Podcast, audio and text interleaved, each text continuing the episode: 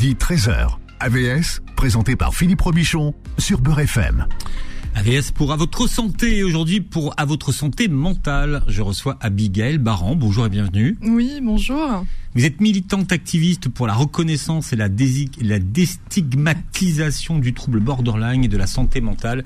Et vous insistez sur le fait que vous n'êtes pas influenceuse santé mentale. Oui, très juste. Oh là, vous êtes euh, bien renseigné. Oui, oui, c'est vrai parce que euh, pour moi, on peut pas parler d'influence en termes de santé mentale, c'est plus de l'activisme, euh, oui, vraiment pour sensibiliser, déstigmatiser et puis surtout informer. Donc, hmm. euh, et vous tenez vraiment à votre appellation de militante. Hein. Ouais, c'est vrai. Vous vivez avec un trouble de la personnalité borderline ou personnalité limitée qui vous a été diagnostiqué en 2020. Ouais. alors c'est marrant, moi, il y a quelques années, j'avais fait une émission avec Pierre Nantas je ne sais pas qui c'est Pierre Nantas, c'est un des premiers qui a parlé du trouble borderline, mais, mais, vraiment à l'époque personne n'en parlait euh, du tout. Mais, j'avais quand même l'impression que dix ans après, on n'a pas tellement avancé sur ce que c'est que le trouble borderline. Les gens ont plus progressé dans la, compréhension de ce que c'est que le bipolaire, avec euh, euh, avec lequel ils confondent votre trouble souvent. Oui, euh, et moi d'ailleurs j'ai vu dans mon parcours personnel, c'est très difficile encore, euh, même pour euh, les psychiatres, euh, de différencier bipolaire, borderline. Je trouve que tout ce qui touche un peu à la santé mentale, les limites sont très floues et très fines, et ça demande de d'observer la personne sur un, une certaine durée. Donc, donc oui, ça se confond très facilement. Hmm. C'est ce qu'on appelle une maladie invisible en fait. Oui, ouais, ouais, complètement. Et même Ou un, handicap invisible. Un handicap hmm. invisible parce qu'aujourd'hui je suis adulte handicapé, donc euh, ça fait partie euh, totalement euh, des handicaps qui sont hmm. invisibles. C'est invisible jusqu'à ce que ça se voit. Ouais. Alors il, y a neuf items pour être je sais pas, catalogué, on va dire, répertorié borderline. Il faut en cocher cinq. Est-ce que vous pouvez nous donner une idée de ces items?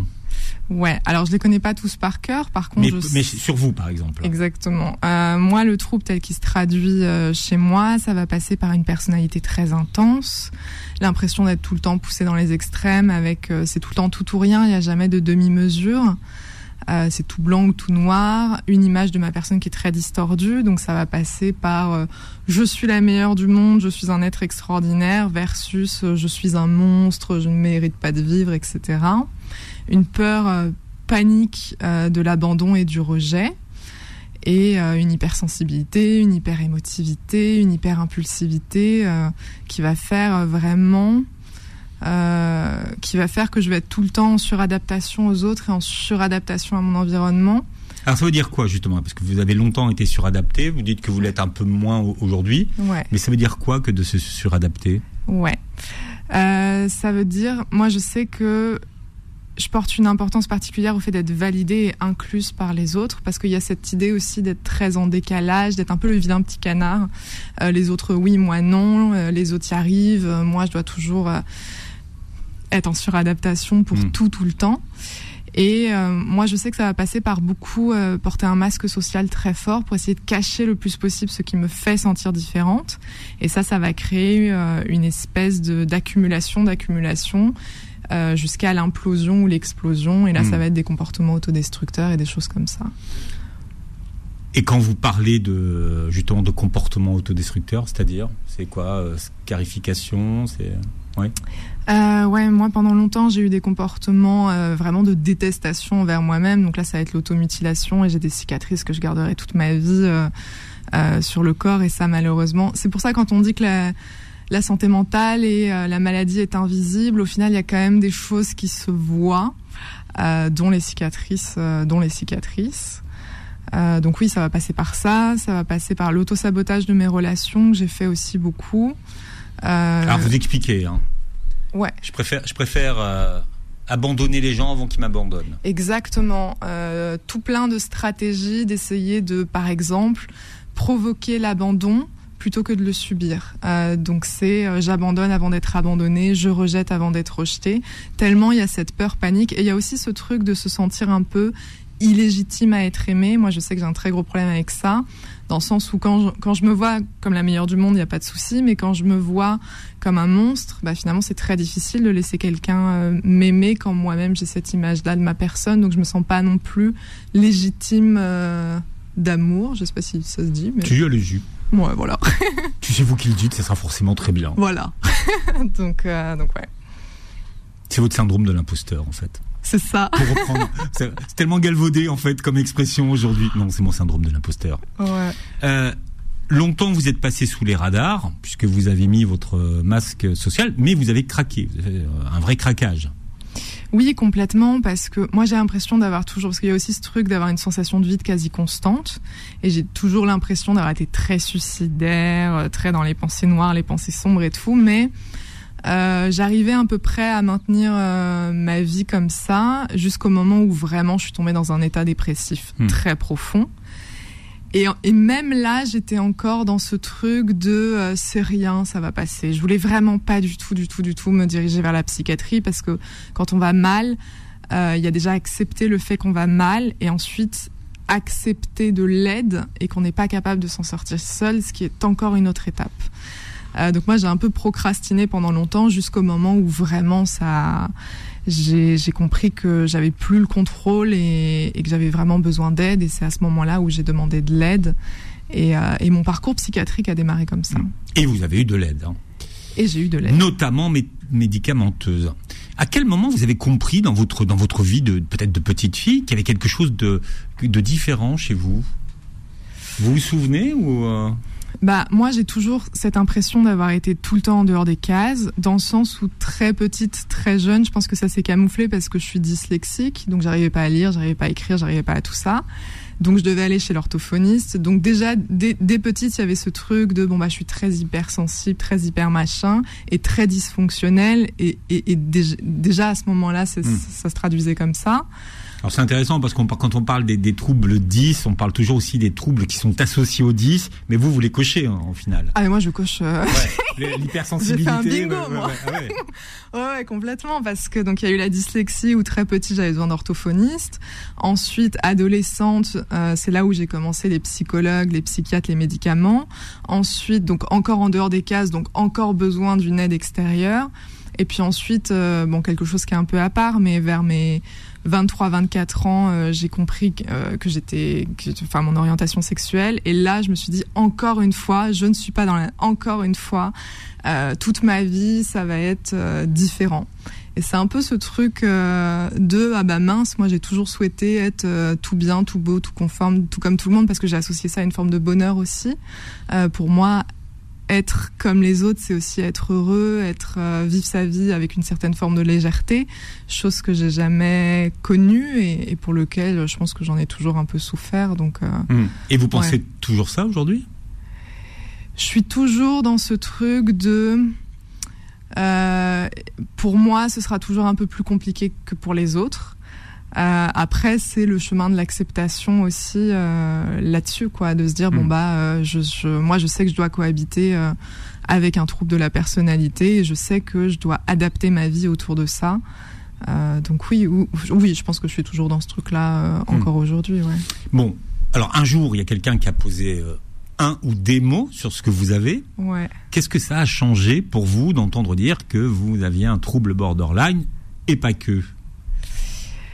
Alors, au début, l'annonce du diagnostic, euh, en toute sincérité, ça m'a fait très peur parce que moi j'avais toutes les idées très stéréotypées de euh, de la psychiatrie, euh, de la maladie, du, des, troubles psy et j'avais pas du tout du tout du tout du tout envie enfin c'est c'est pas quelque chose qui vendait du rêve quoi. Vraiment je me suis dit bon, ça a pas l'air d'être une super bonne nouvelle. Hmm. donc dans un premier lieu, ça m'a fait peur. Et en fait, finalement, quand j'ai réellement compris ce que c'était, c'était soulageant parce que moi, je pense que j'avais pris ça comme une fatalité. Euh, je pensais que la souffrance allait faire partie de ma vie. Et si c'est identifié comme étant un trouble psy, du coup, ça veut dire que potentiellement il y a des solutions et que donc finalement la souffrance n'est pas une fatalité et on peut aller euh, travailler là-dessus. Euh... C'est le message ce matin, hein, parce que finalement il y a des solutions. Et il y a des thérapies qui fonctionnent très bien. Alors, on vous diagnostique euh, donc trouble borderline et euh, bipolaire aussi. Au début, euh, j'ai été. Et avec des tocs. Oh oui. donc, en fait, c'était intéressant quand même. Oh. Ils vous ont fait un tarif de groupe. Ouais, Ah non, oh mon dieu. En fait, j'ai fait plusieurs, j'ai eu un parcours très pluriel, j'ai fait plusieurs hospitalisations. Et c'est vrai que moi, au bout d'un moment, cette espèce de surenchère au diagnostic, j'avoue qu'au bout d'un moment, je m'en suis un peu éloignée dans le sens où je suis borderline, ça me suffit, ça me va. Je ne veux pas rajouter des choses à ça. Mais c'est vrai qu'on m'a aussi diagnostiqué d'autres choses à côté et euh, pour le moment, c'est pas des choses. Vu que j'ai pas forcément bien compris, euh, j'ai laissé ça un peu en dehors, j'avoue. Mmh. Donc vous avez pris la parole sur les réseaux sociaux. Depuis, vous avez libéré la parole de, de gens comme vous. Ouais. C'est fréquent. C'est-à-dire d'être borderline ou euh... Moi, je suis toujours étonné qu'on n'en parle pas beaucoup. C'est pour ça, je me dis, est-ce que, est-ce que, est-ce que évidemment, c'est quelque chose de très fréquent ou de, de, de marginal? Bah, au niveau des statistiques, j'ai je je sais pas, mais moi j'ai l'impression qu'il y avait une réelle un, réel besoin qu'on s'exprime là-dessus et qu'on fasse connaître beaucoup plus ce trouble parce que euh, sur mes réseaux sociaux je le constate et puis même dans dans mes différentes hospitalisations euh, enfin oui euh, ça touche je pense beaucoup plus de personnes que ce qu'on le pense mais c'est juste j'ai l'impression qu'on passe beaucoup dans les radars parce que vu qu'on n'est pas vraiment Enfin, je, trouve que c'est quelque chose qui est un peu plus difficile à, à diagnostiquer. peut-être. Ouais, ouais, complètement. Donc, euh, donc d'où aussi euh, l'importance d'ouvrir la parole euh, là-dessus et, hmm. et, et c'est un long chemin. Oui, parce que vous dites qu'autour de vous, personne n'avait rien vu. Enfin, vous présumez bah, je pense que vu qu'il y avait un manque de connaissances sur euh, les troubles psy, du coup, à aucun moment on s'est dit que c'était quelque chose, ni moi, ni ma famille, ni, ni mes proches. C'était bon, bah, elle est un peu compliquée. Quand j'étais adolescente, c'était bon, bah, elle fait une grosse crise d'ado. Euh, mais on n'était pas du tout là-dessus, quoi. Alors aujourd'hui, on vous retrouve sur les réseaux sociaux. On vous retrouve où, Abigail? Euh, sur Instagram et TikTok sous le nom de Voyageuse au naturel. Et j'ai un podcast qui s'appelle euh, Itinéraire bis. Hmm. Parce que vous êtes une voyageuse. Parce que je suis une très grande voyageuse. Ça fait partie de la thérapie. Ça fait partie du rétablissement, ouais. Ah, vous dites pas thérapie bah, pour moi, les thérapies, c'est quelque chose qui se fait vraiment avec des psychologues, des psychiatres et qui travaillent sur des points définis. Là, le voyage, c'est quelque chose que je me suis totalement euh, approprié euh, par moi-même et c'est mon moyen aussi de me rétablir. Hmm. Ouais, ça m'apporte beaucoup de choses. Mais qu'est-ce que vous fuyez Bon, allez, Abigail euh, Baran est avec nous aujourd'hui. Je ne sais pas comment vous êtes arrivé jusque moi. On m'a envoyé un jour votre page euh, Instagram. Ouais. Euh, parce que je trouve qu'effectivement, c'est un trouble dont il faut parler. Et donc, on parle du trouble borderline ce matin jusqu'à 13h. AVS revient dans un instant. Midi 13h. AVS, présenté par Philippe Robichon sur Beurre FM. Bon, le mot que j'aurais le plus de mal à dire ce matin, c'est euh, déstigmatisation. C'est un truc, vous savez, quand vous n'arrivez pas à dire un mot, il faut dire j'arrive pas à le dire, après vous arrivez à le dire. C'est archaïque, ouais. Vous êtes militante activiste pour la reconnaissance et la déstigmatisation du trouble borderline de la santé mentale. Euh, quand je dis vous, c'est Abigail Baran qui est avec nous, qu'on retrouve sur les réseaux sociaux. Et vous, et vous partagez, alors vraiment, euh, tout, toutes vos émotions sur, euh, on peut dire sur Instagram. Hein. Oui, parce que les bad, quand vous êtes badass, ouais. et, quand vous, êtes jouasse.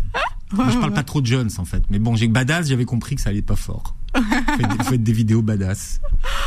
Non, mais ça fait partie aussi de, de mes monologues intérieurs et ça fait partie aussi de mon équilibre.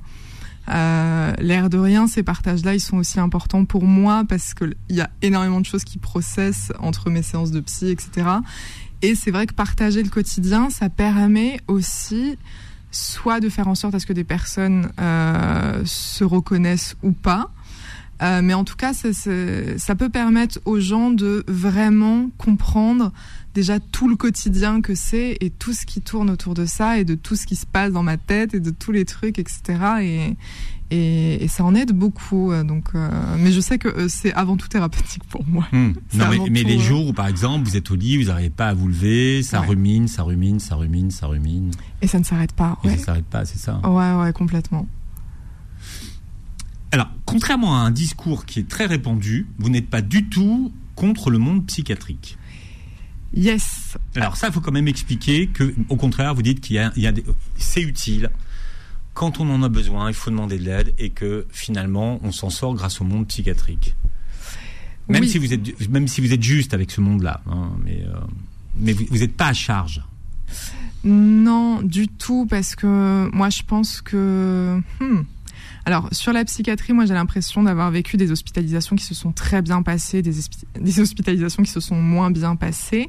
Et en effet, moi je, je, suis plus sur un discours de il faut mettre les moyens dans la psychiatrie parce que en effet les structures qui sont en manque de moyens, hmm. ça peut devenir des structures un peu maltraitantes, mais enfin j'incrimine pas du tout. Enfin je j'ai été moi-même témoin du fait qu'il y a des blouses blanches qui finalement elles font comme elles peuvent avec les moyens qu'elles ont et, et, et, je vois pas l'intérêt d'aller euh, les incriminer pour ça parce que je pense qu'elles aussi, elles, elles, en souffrent de ce, système-là. Et euh, par contre, je vois aussi que j'ai fait des hospitalisations dans des hôpitaux qui étaient euh, vraiment au top du top, avec des équipes qui sont passionnées par, par ce qu'elles font. Et ça m'a énormément aidé. Et je pense vraiment qu'on a besoin de ces structures mmh. psychiatriques. Et aussi, ce que je trouve super, c'est que la psychiatrie est en train d'évoluer. En tout cas, moi, je suis très positive là-dessus parce qu'on est beaucoup moins dans quelque chose de très paternaliste comme on a pu l'être avant. Et aujourd'hui, on est beaucoup plus dans une approche collaborative. En tout cas, il y a une évolution qui est en train de se faire, ce qui est euh, déjà le cas au Canada depuis énormément d'années, mais là en France c'est en train de se faire et je suis très heureuse aussi d'être témoin de ça et j'ai envie d'encourager et de faire partie de ce hmm. mouvement-là. Euh, sur vos réseaux, vous nommez les établissements d'ailleurs qui sont utiles euh, et leurs adresses hein, pour ceux qui souffrent de, troubles borderline et qui parfois ont du mal à trouver euh, déjà un psy qui puisse diagnostiquer ce qu'ils ont et un établissement qui puisse les prendre en charge. Donc, Mais oui, parce que en fait, moi quand j'ai fait mes recherches, enfin, je pensais que vraiment on n'avait pas les solutions et en fait quand j'ai fait mes recherches, je me suis dit mais tout est déjà là. Euh, les thérapies qui fonctionnent, qui marchent, elles sont là. Euh, l'approche thérapeutique euh, collaborative, le rétablissement, enfin, il y a, énormément de choses qui hmm. sont. En fait, tout est là. C'est juste que l'information est terriblement difficile d'accès, et ça, je comprends pas du tout. Euh, mais, euh... mais ça n'a pas de sens à l'ère des réseaux sociaux aujourd'hui on a tout instantanément. Non, j'ai fait des recherches, il y, a, il y, a, très peu de choses sur le trouble borderline. Mais oui, mais même au niveau des thérapies, je veux dire, euh, il y a quand même, moi à ma connaissance, il y a quatre thérapies qui ont prouvé leur efficacité, il y a des statistiques, il y a des chiffres, il y a tout. Et pourtant, il y a si peu de gens qui sont au courant. Et Alors c'est quoi ces thérapies Vous les partagez avec nous? Oui, euh, donc il y a la thérapie dialectique, la thérapie des modes et des schémas, ça c'est celle que j'ai faite moi. Et il y a la thérapie par le transfert et la thérapie par la mentalisation. Ça c'est les quatre thérapies qui ont hmm. prouvé leur efficacité pour les borderline. Et pourtant, il y a si peu de gens qui sont au courant de ça. Alors c'est en one-to-one ou ce sont des thérapies de groupe? Alors, moi je peux que parler pour celles que j'ai faites. Oui. Euh, donc moi, la thérapie des modes et des schémas, c'était en groupe de parole, c'était des thérapies de groupe, et je pense, moi, je, enfin, je suis aussi 100% convaincue de cette approche de groupe. Alors c'est très, c'est un exercice qui est pas facile de se montrer très vulnérable auprès de totales inconnus. Ça peut être un peu, euh, voilà. Mais euh, personnellement, je trouve que j'ai beaucoup plus avancé via le groupe parce qu'on s'enrichit de nos diverses expériences et puis ça permet aussi de voir nos différences et nos points communs et de beaucoup plus se soutenir dans nos parcours, plutôt que quand je suis toute seule face à un psy. Là, j'ai l'impression qu'on avance beaucoup plus lentement parce que je suis vraiment seule. Hmm. Euh, donc, c'est totalement euh, des approches qui sont pour moi complémentaires et qui méritent vraiment à ce qu'on s'y intéresse parce que vraiment euh, le partage de groupe et puis même, enfin rien le rien que le concept dans le sens où en tant que borderline, on se sent tout le temps en décalage avec la société, jamais inclus, tout ça. Donc on met que des gens qui se sentent différents et inclus ensemble c'est rien que ça, c'est déjà euh, extraordinaire et, très soulageant. On dit finalement on est comme les autres. Bah ouais, complètement. complètement. Alors pour expliquer à ceux qui nous écoutent, par exemple les anxiolytiques, ça marche pas chez les borderline. En tout cas sur vous, ça n'a pas fonctionné. Euh, alors moi sur cette approche médicamenteuse, euh, j'irai vraiment à pas de, velours parce que chaque cas est, hmm. différent et hmm. qu'il faut voir ça. Mais chez vous, ça n'a pas fonctionné. Son psychiatre. Moi, c'est les antidépresseurs. J'en ai pris beaucoup enfin des différents. Et j'étais dans une grande détresse parce que avant mon diagnostic, j'étais considérée comme dépressive. On m'avait mis sous antidépresseur. Moi, j'avais vu ça comme la solution miracle, en me disant bon bah chouette, trop bien. J'ai demandé de l'aide, on m'a mis sous sous antidépresseur. À partir de maintenant, ça va aller mieux. Et les antidépresseurs n'ont jamais fonctionné. Euh, donc ça, ça, a fait partie aussi de la détresse que j'ai pu ressentir à certains moments. Et euh, moi, sur cette partie médicamenteuse, j'ai l'impression qu'on est un peu tous et toutes obligés de passer par cette phase expérimentale où en fait, il faut juste tester les, médicaments et voir ce qui marche et ce qui marche pas, quoi. Mhm. Qu'est-ce que vous avez envie de dire à ceux qui nous écoutent aujourd'hui, qui, qui sont peut-être borderline et qui peut-être en vous écoutant se disent oh là là, elle est en train de raconter ma vie. je, suis sûr qu'il y en a plein. Hein, je veux dire. Ouais, bah qu'il y a des solutions, euh, qu'il faut pas minimiser le pouvoir de la parole. Euh, moi, la parole, ça fait partie aussi intégrante euh, euh de ma stabilisation aujourd'hui et que bah, il y a des super professionnels de santé mentale mmh. et qu'il faut surtout pas hésiter à demander de l'aide pour soi et pour les autres.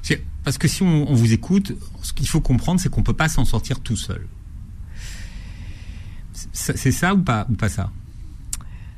Moi personnellement, j'aurais pas été capable de m'en sortir toute seule, en effet, parce que euh, ouais, enfin moi, c'est surtout le message que j'ai envie de faire passer, c'est aller demander de l'aide à un, une professionnelle de santé mentale, parce que pendant longtemps, moi, j'ai été très réfractaire à ça, et finalement, ça m'a conduit aux urgences psychiatriques. Donc, si je peux éviter ça à d'autres personnes, et dès les premiers signaux, c'est-à-dire dès les premières pensées sombres et pensées noires, aller extérioriser ça auprès d'une personne qui est professionnelle et qui sait accueillir cette parole, hmm. ça peut véritablement faire une différence. Pour, pourtant, vous, vous fréquentiez des psys depuis que vous étiez jeune, donc en fait, c'est pas c'est pas comme si vous connaissiez connaissiez pas cet univers-là. Oui, mais je pense que c'est pour ça que j'étais d'autant plus réfractaire à y retourner. Parce que quand j'étais adolescente, j'étais suivie par des psychologues et psychiatres et j'étais déjà sous traitement médicamenteux à ce moment-là. Euh, j'avais réussi à m'en défaire pendant une partie de ma vie. Et donc, quand la dépression a refait surface, pour moi, c'était un énorme retour en arrière. C'était une régression, en fait. J'ai vu ça comme, euh, en fait, je suis en train de retourner au même stade de quand hmm. j'étais ado, et ça, j'en ai pas envie. Je pense que c'est pour ça que j'ai tardé vraiment à, attendre le bout du bout du bout et à être dans un état critique déjà euh, quand j'ai vu ma première psychiatre. Hmm. Et en parler à une oreille bienveillante ou à quelqu'un de sa famille? Bah moi, je fais une très grande distinction parce que avec les proches, il y a la dimension affective euh, qui compte beaucoup. Et euh, moi, j'ai l'impression que, en fait, ça peut pas se substituer à un, une professionnelle de santé mentale parce que prenons l'exemple des pensées noires et des pensées sombres. Je peux dire à mes proches, à ma famille, euh, en ce moment ça ne va pas bien euh, je sais pas, euh, j'ai besoin de pas rester seule, est-ce que tu peux rester avec moi, etc. Parce que je me, je, me sens pas. Mhm. Mais je vais pas aller plus loin euh, parce que pour moi, tout ce qui est lié à, par exemple, les pensées suicidaires, ça c'est vraiment une parole qui demande une certaine compétence pour pouvoir l'accueillir. Et malheureusement, si on se dirige vers les mauvaises, euh, enfin pas forcément les, les mauvaises personnes, mais parce qu'elles sont bienveillantes a priori. Mais, ouais, ouais, ouais, complètement. Mm. Mais c'est souvent des conseils qui sont non, non sollicités. Ça va inquiéter plus qu'autre chose. Euh, ça va être, euh, ça va être un peu. Moi, j'ai l'impression que c'est que ça va faire grossir un peu le problème parce que euh, au final ça va inquiéter tout le monde alors que quand je dépose ça chez mon psychiatre il va être euh, il y a toute la dimension affective qui est pas du tout présente il va savoir accueillir cette parole et il va me poser toutes les questions qu'il faut c'est-à-dire hmm. à quoi vous avez pensé exactement euh, est-ce qu'il y a eu un événement déclencheur patati patata il va me faire dérouler tout mon truc et ensuite finalement en parler après ça va beaucoup mieux alors, c'est beaucoup ce qu'on retrouve hein, dans votre discours, la prise en charge par des professionnels de santé, euh, spécialistes de, de, de, de la psychologie. Vous habitez en région parisienne, c'est beaucoup plus facile parfois d'avoir un rendez-vous, alors qu'on sait que en France aujourd'hui, euh, le prochain rendez-vous il peut être dans six mois, sept mois, huit mois. Ouais, ouais, ouais. Euh, donc je sais que, et c'est d'ailleurs pour ça aussi que je pense que la dimension des réseaux sociaux, euh, je sais qu'il y a des groupes sur Facebook de personnes qui s'entraident et qui communiquent. Euh, euh, des solutions. Mais c'est vrai qu'aujourd'hui, le manque de moyens dans la psychiatrie, c'est réellement un très très gros problème parce qu'on peut pas se permettre, quand on est dans des détresses, d'attendre trois à six mois. C'est vraiment pas du tout possible. Et l'air de rien, l'aspect communautaire des réseaux sociaux peut aider dans ce sens-là. Ça ne se substitue en rien mais c'est vraiment solution euh, de dernier recours euh, d'essayer d'avoir euh, quelque chose quoi. Mais c'est triste qu'on en arrive à là et en même temps il y a un réel besoin et il y a une réelle demande et c'est pour ça que moi je suis très enfin mon militantisme aussi c'est de dire mettez les moyens dans la psychiatrie parce que quand on y met les moyens finalement ça ça fonctionne très bien et ça marche et, tout ça. Mais pour ça il faut il faut il faut y mettre les moyens humains matériels etc c'est pas la tendance en France en ce moment. C'est pas la tendance, pas très. Euh, on n'est pas dans l'investissement, on va dire public. Ouais, ouais, ouais. À vos mutuelles. Ouais, complètement. On attend l'augmentation. Alors, Abigail Baron est notre invitée et on parle des troubles euh, borderline aujourd'hui, mais à, travers ça, des troubles de, la santé euh, mentale, hein. Alors, dont on parle beaucoup. C'est très à la mode hein, comme, euh, comme sujet aujourd'hui. Hein. C'est sorti un petit peu de, de sous les radars, mais c'est à la mode. Mais comme vous dites, il n'y a pas de moyen. Vous êtes notre invité jusqu'à 13h. AVS revient dans un instant, midi 13h. AVS, présenté par Philippe Robichon sur Beurre FM en parler, ça fait toute la différence. On parle euh, des troubles borderline ce matin avec mon invité, Abigail euh, Baran. Vous vivez avec un trouble borderline, de la personnalité borderline depuis 2020. Euh, C'était les années Covid. Il a attendu les années Covid pour, pour s'exprimer en fait. Bah, moi, ce que je dis souvent, c'est que je suis pas devenue borderline le jour du diagnostic. J'ai toujours été comme ça et c'est juste un jour, on m'a annoncé que c'était vraiment quelque chose. Je pense que j'ai été la première surprise à me dire, ah ouais, sérieux? ça existe vraiment? Mais, enfin, j'ai toujours été, hmm. euh, j'ai toujours été comme ça. C'est juste que je le vis, enfin, c'est juste que je vivais sans le savoir, au final. Et vous avez décidé de, de ne pas le cacher, de le dire aux gens, et vous dites que ça a fait le ménage dans votre vie. Oui, euh, parce que ce que je dis souvent, c'est qu'il y a souffrir du trouble, ce qui est déjà quelque chose d'assez conséquent, et il y a souffrir de l'image que les gens ont du trouble. Euh, et je pense que c'est aussi pour ça que je me suis lancée sur les réseaux sociaux, c'est parce que je le vis, enfin moi je le vis très mal. Euh, toute la stigmatisation liée aux troubles psy, dans le sens où ça fait très peur, etc. Et je le comprends vraiment, mais finalement, ce qui fait peur, c'est quand on comprend pas ce que c'est. Et oui, quand j'ai Bon, moi j'associe ça à un coming out. J'ai l'impression d'avoir fait un coming out de santé mentale, euh, vraiment parce que j'ai retrouvé énormément de similitudes et ça a fait vraiment un tri euh, hmm. dans ma vie et, euh, et, je le constate tous les jours. Je sais qu'aujourd'hui c'est des questions qui, que, que, je me pose quand j'ai envie de laisser rentrer une nouvelle personne dans ma vie, dans mon cercle proche. Je sais qu'à un moment il va falloir annoncer ça d'une manière ou d'une autre et, et, enfin c'est un coming out permanent quoi. Euh, et, est-ce que vous avez eu l'impression d'être prise pour la, je mets des guillemets, hein, pour la folle de service? Ah bah complètement. Euh, enfin, elle est folle, elle est tarée, elle est dingue. De toute façon, toutes les femmes sont des hystériques. Enfin. Euh, C'est-à-dire que psychiatrie, c'est quand même très associé à folie encore. Encore. C'est pas très glamour. c'est pas très glamour. Euh, et c'est vrai que quand on parle d'hôpital psychiatrique, les gens ont cette image tellement asilaire, moyenâgeuse, que c'est vraiment compliqué. Alors que moi je me souviens ma dernière hospitalisation euh, j'ai ma famille mes potes qui sont venus me voir. Je pense que quand ils sont venus ils étaient un peu sur la pointe des pieds. Et au final quand ils ont vu que vraiment euh, enfin je veux dire j'ai fait des mandalas et des coloriages euh, on parle à des blouses blanches tous les jours mais c'est vraiment pas du tout l'image qu'on en a. Et je comprends enfin je comprends vis-à-vis de l'histoire et vis-à-vis des séries, des films et tout ça, mais euh, mais c'est vraiment très loin de, de la réalité euh, des hôpitaux, quoi, tout simplement. Hmm. Sauf les, cliniques, les, maisons de repos pour riches.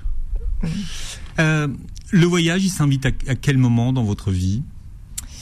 C'était entre deux hospitalisations en psychiatrie. Euh, en fait, j'avais la date de ma prochaine hospitalisation en psychiatrie pour ma thérapie des modes et des schémas en hôpital le jour. Et j'avais un mois de libre. Et en fait, je me disais, bah là, euh, je, la seule certitude que j'ai, c'est que je retourne à l'hôpital. Donc, en partant de ce principe-là, et j'ai un mois de libre, en partant de ce principe-là, euh, bah autant euh, un peu kiffer, euh, kiffer ma vie un maximum. Et je pense que j'ai beaucoup souffert de ce truc dans le sens où, à la seconde où j'ai été diagnostiquée, moi, j'ai pris très au sérieux tout ce travail autour de mon trouble mais je savais plus qui j'étais en dehors du trouble. C'est-à-dire, je ne savais plus, étant donné que c'est quelque, quelque, chose de rattaché à ma personnalité. Hmm. Du coup, c'était très difficile pour moi de savoir bah, qui je suis moi, Abigail, en dehors de tout cet aspect-là. Je ne suis pas la maladie. Mais oui, hmm. euh, je ne suis pas. Euh, enfin, j'étais tout le temps la malade, la patiente, la borderline, et c'est vraiment pesant. Euh, et j'ai ressenti le besoin de, de m'affranchir de tout ça, de prendre mon sac à dos et d'aller aussi renouer le lien avec le monde, la société, les gens hmm. euh, en dehors de tout cet aspect-là qui prenait une grande partie de ma vie à ce moment-là. Alors vous êtes parti avec votre sac à dos, vous êtes allé jusqu'où? Je suis partie jusqu'en Laponie finlandaise parce que j'avais le rêve de, de, de, voir des aurores boréales. Et je l'ai fait en autostop. Et la démarche de l'autostop était tellement importante parce que c'était surtout renouer du lien avec les gens et essayer de retrouver de l'espoir et de la bienveillance dans des totales inconnus et des totales étrangers. Parce que je suis une personne très butée dans le sens où euh, j'avais un peu cette perte de sens dans le monde parce que je me sentais très abattue par tout ce qu'on voit partout, euh, guerre, réchauffement climatique, etc. Euh, et je me disais, mais en fait, moi, je suis pas d'accord pour vivre dans un monde qui, voilà, est-ce qu'il existe encore euh, quelque chose de l'ordre de la bienveillance? Et j'avais vraiment besoin d'aller sur le terrain pour me le prouver à moi-même.